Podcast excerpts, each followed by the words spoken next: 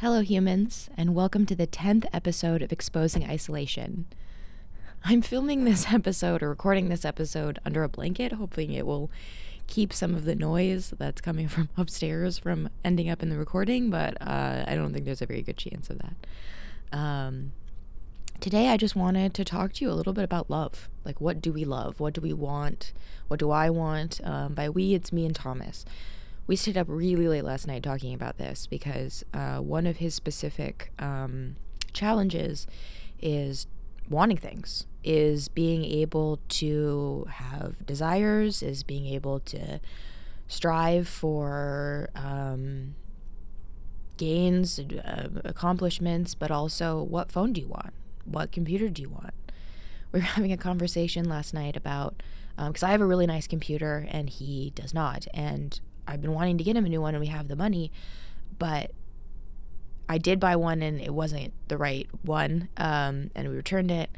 And I don't want you to get the impression that like Thomas is like ungrateful or that like he's lazy and like, but it's like a legitimate block from his childhood. Um, for one reason or another, he can choose to share that story if he likes, but basically, the culmination of some events led him towards putting value and uh, virtue on not wanting things, um, of going without, of having less, of being okay with lack, of um, dealing with being uncomfortable. And so, um, what I've noticed over the years, I've been with him for six years, is that he has really good taste. Um, or at least I think so. We always pick out the same thing, so I, I, I think I have really good taste. So um, you know, he has really good taste. He has style and not mainstream style. The colors and the things that he likes um, in his clothing are not what everybody else is wearing. He has opinions. He likes things. He enjoys things. Um, he doesn't even necessarily have an issue anymore expressing um, joy or expressing excitement. And he used to. It was it's really been only only like year and a half maybe. Actually, I think it was maybe a year ago that he said, Oh, wow, I'm really excited about this. And that was legitimately the first time in our marriage, in our relationship, that I'd heard him say that he was excited about something. Um, and again, his past, his story, uh, he stopped getting excited about things and stopped wanting to celebrate um, milestones or um, celebrations. And just to give you a little bit of context on me and my family, at least, um, you know, the family they live with, my mom's family, Grandma Mary and Grandpa Jim, this side of the family, um, we celebrate everything and together, like every holiday and every birthday, and we do it together. And so Thomas is getting to know what it's like to celebrate, but without expectation. And I think that that's actually a pretty complicated um, thing. And I, I didn't really notice until I was talking to grandma about it and, you know, watching Thomas experience it that it's kind of hard to like let yourself enjoy things without expectation. Like enjoy whatever's happening, even participate in the making of an event or a something or other. Um, but things might not go your way and you still find joy in it. I that's complicated. I and even saying it out loud, trying to explain it, if you know what I'm talking about, um, it's now something that I really don't want to take for granted. And so, as I'm helping Thomas figure out what he likes and wants, we're starting with like, like what do you like, um, to get comfortable. It's it's similar to the KonMari method, and I promise you, I'm making it up as I go, but to what sparks joy. But we're not just talking about like getting rid of things.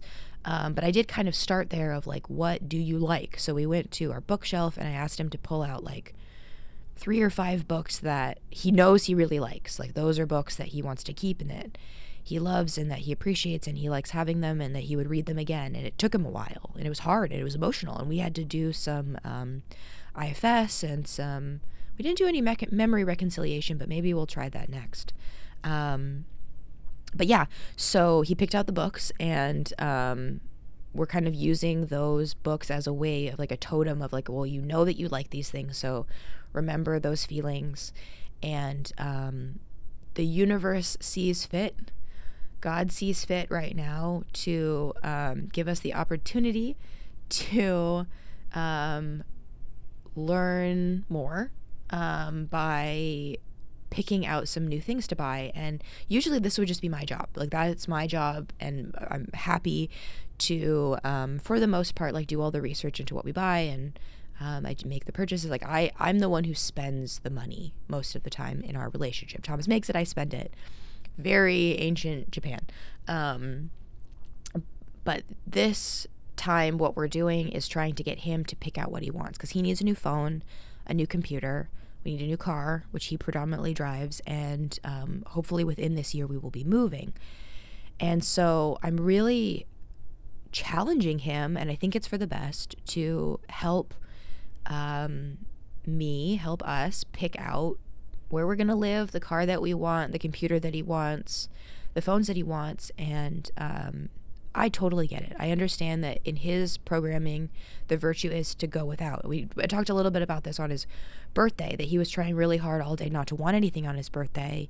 He's starting to understand, you know, disappointment and expectations and wanting things, and it's just easier to not want anything and not need anything and um, not ask him anything. And he's trying really, really hard not to need anything from me, but he's our he's also starting to learn what I call um, the theory of impacts of scale and how important it is that you understand where you are um, in your scale. And so, if you're having a thought um, that could lead to some tasks, you can probably manage that on your own. If you're getting into projects that are made up of many tasks, you might want some help figuring out what the best project is in the order of events.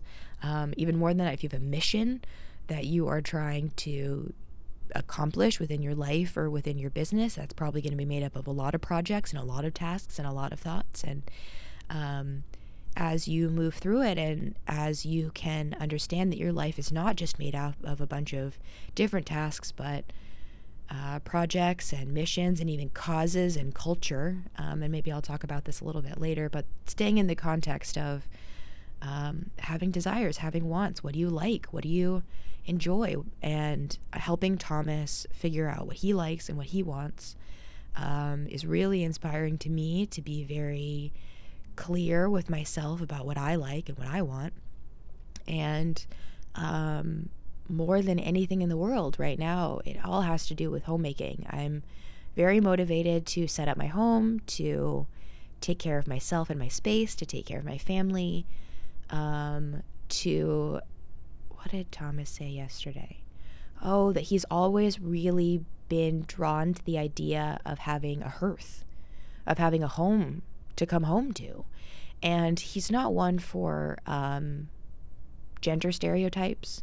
And he's certainly not saying he wants a wife and kids to come home to, but um, in like the 1950s sense, but in the sense of um, he is so excited now that he's allowing himself to be to travel and teach and facilitate and be a coach and write and participate um, in a variety of different change making activities and workshops. I mean, he just loves all of that stuff.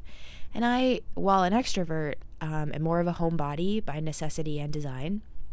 And so we're finally getting into this idea of I want a really nice house and I want to be able to have people there and I want to have people over and I want to host intimate gatherings and holidays and I want to have enough room for projects and I want enough room to be able to have people come over maybe in the capacity of students and do things like meal prepping together and planning and I, I just want a space to be extremely domestic in and um, have a big hearth. Like I, I I narrated a vision for him where maybe Thomas gets back from a trip where he was doing speeches or participating in a conference or something to that effect, maybe going in consulting on a new business. And he comes back and, you know, we he needs to um, shower and get unscented and, you know, there's a lot of like um, MCS related protocol that has to happen when somebody comes home, whether he's coming home from work or coming home from a trip. Um, but then after that, I was painting the picture of him of like, you know, getting in his nice, comfortable clothes, getting to sit by the fire. Um, you know, I, I wanted to connotate, connotate the somebody, you know, bringing him a drink or he doesn't drink um, or smoking, but he doesn't really smoke. Um, but maybe something cannabis or something nice or a treat or something like that. Um, but bringing it to him and like maybe we have guests and they want to hear about his story and he gets to tell stories and he's comfortable and you know his, I just want him to embrace what it could be like to have a warm and comfortable, safe home that's that he really loves, that he loves how it's decorated, that he loves what's in it, that he loves the people in it, that he gets to come and go and really appreciate and feel safe in what he has. And my side of that, what I love is that I want to create that. I want to provide that. And that brings me so much joy. I'm so excited thinking about that. And so before he left for work today, I asked him if there was anything that I could do for him. And he said, "Babe, I really I would love for you to be a homemaker today." And oh, so excited. Uh, sometimes he'll be like, "Oh, I need you to work on the website or I need to work on something that doesn't sound as fun." But today he said, I really need you to be a homemaker and I, I feel seen. And I'm so excited to do this and I'm excited to see where it goes. And I'm excited for one day to be ready to um, introduce you all to Sapient Living, my company that will hopefully teach a lifestyle worth living one day. And it, it feels good and tapping into what I love and helping somebody that I love tap into what he loves. And so that's the, the topic today. And thank you so much for joining me. I appreciate you as always, and I hope you enjoy the rest of your day.